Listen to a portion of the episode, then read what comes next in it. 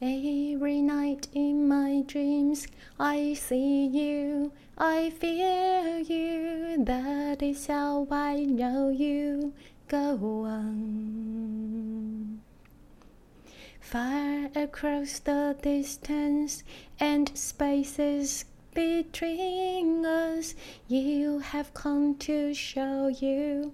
Go on. Near, far, wherever you are, I believe that the hardest go on. Once more, you open the door, that you're here in my heart, and my heart will go on and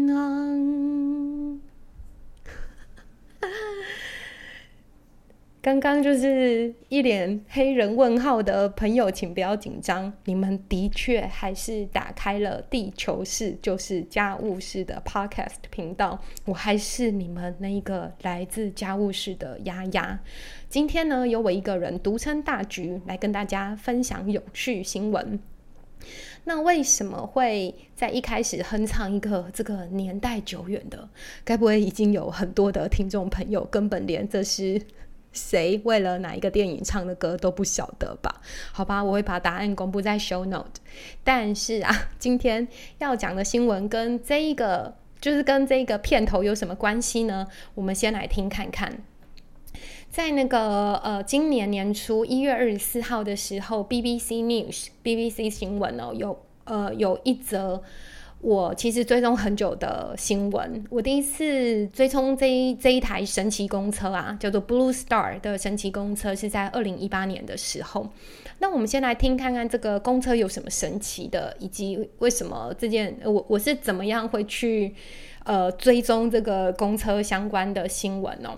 今年二零二零年的一月二十四号啊，BBC 的 News 还有呃一个英国最大的交通和轨道公司叫 Go Ahead 的官方网站啊，都同时呃刊登了一则新闻，就提到说 Go Ahead Go Ahead 这家公司啊，它即将在除了南安普敦这一个城市之外呢，另外要在其他五个城市试办这个 Blue Star 公车的营运。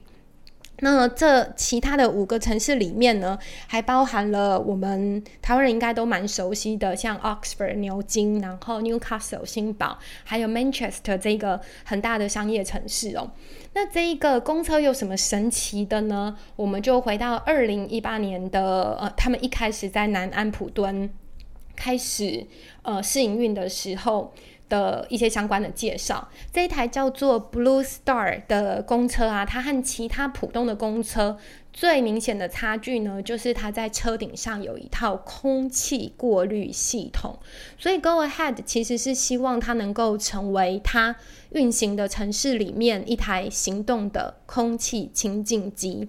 那这一个呃 Go Ahead 这家公司呃。合作的过滤器的制造商叫做 Por Aerospace，它是全世界最大的航空和军用过滤器的公司哦。他们在设计里面提到说，呃，过滤过滤器把这个空气过滤器安装在车顶上，并不会影响到车内乘客的体验，就不会影响到他们的。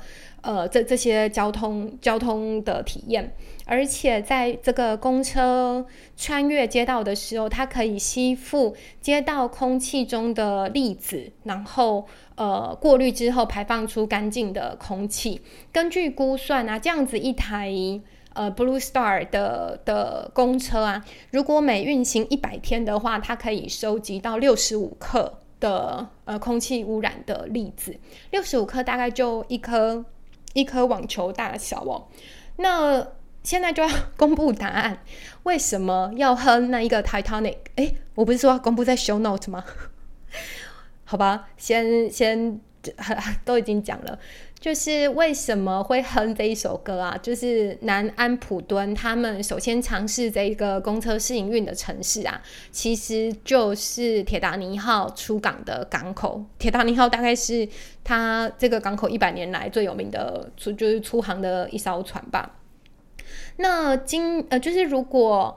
再再去仔细看这台公车的设计啊，有什么特殊的？也不说特殊，就是它它的呃实际的功能是什么呢？根据 Warwick 就华威大学的教授的呃研究啊，其实这台公车它主要在吸附的粒子啊，并不是呃我我们。比较熟悉的像 PM 二点五这种超微小的粒子哦，它主要是大概可以吸附 PM 十这样子单位，呃，就是就这样子单位大小的空气污染源。那这种 PM 十的空气污染源啊，它大概。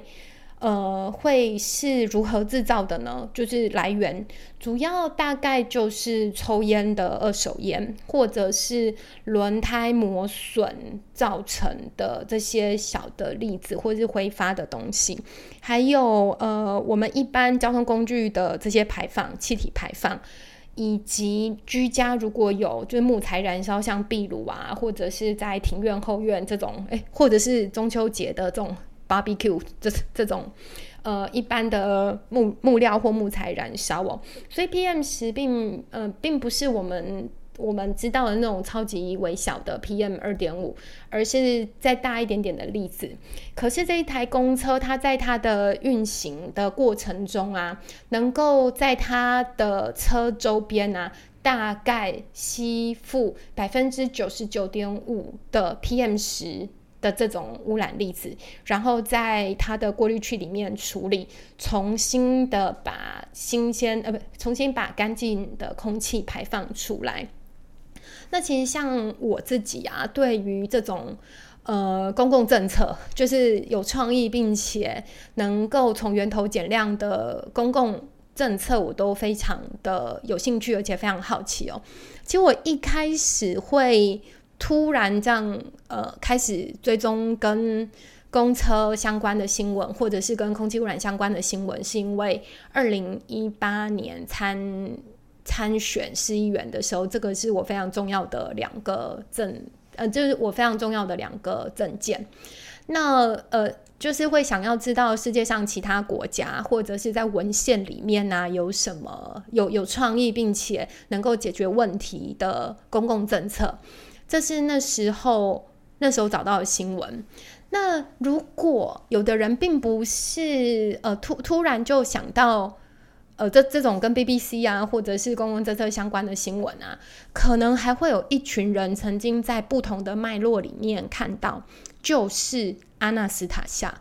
如果你自己或者是你身边有对于讲自然的灵性连接很有兴趣的朋友，或者是对于像催生生态新文明啊等等，呃，很很有热情的这些环保斗士或者是环境斗士，呃，大家应该都对于这套书不陌生哦，叫做《阿纳斯塔恰》这个系列书。那这里面其实是一个在西伯利亚森林里面生活的女子，像仙女一样的女子哦。她遇到一个企业家，他们之间就由企业家写下来的，据说是真实的记录。那里面他们交谈的主题非常多，例如怎么教养小孩呀，怎么找到命定的伴侣等等，就很很多不同的主题。其中让我觉得最有兴趣。的就是阿纳斯塔夏也有提到，就就是他跟企业家的交谈里面也有提到说，我们怎么样让世界变好，然后空气变好，生活环境变好。然后他经过他脑袋跟整个宇宙连接相关的运算出来的答案，就是如果能够在每个人的车上安装一个空气清净剂，就就是这种过滤空气的机器。能够让脏空气吸附之后呢，排放出干净的空气，那就可以解决非常多，至少一半的空气污染问题哦。我当下就觉得，哇，这听起来也太可行了吧！希望能够在我们的，呃，就在我了，的有生之年呢，能够看到这么，我个人觉得相当可行哦，而且非常有趣，而并且对于目前大家的呃，可能也也没有要阻止大家目前的用车习惯，或者是通勤或使用交通工具的习惯，就是在多加装一个行动式的空气清净机。我非常期待，呃，空气清净机。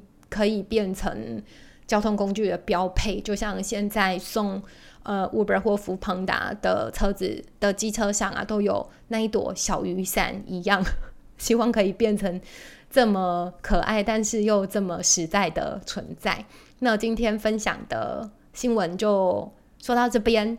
希望大家对于不论是这一个呃公车后续有兴趣的话，也可以继续追踪。以及如果对于我提到的那一套书有兴趣的话，你可以在图书馆借到，或者是你身边的这种生态新文明催生者的友人手上应该都有一套，叫做《阿纳斯塔夏》。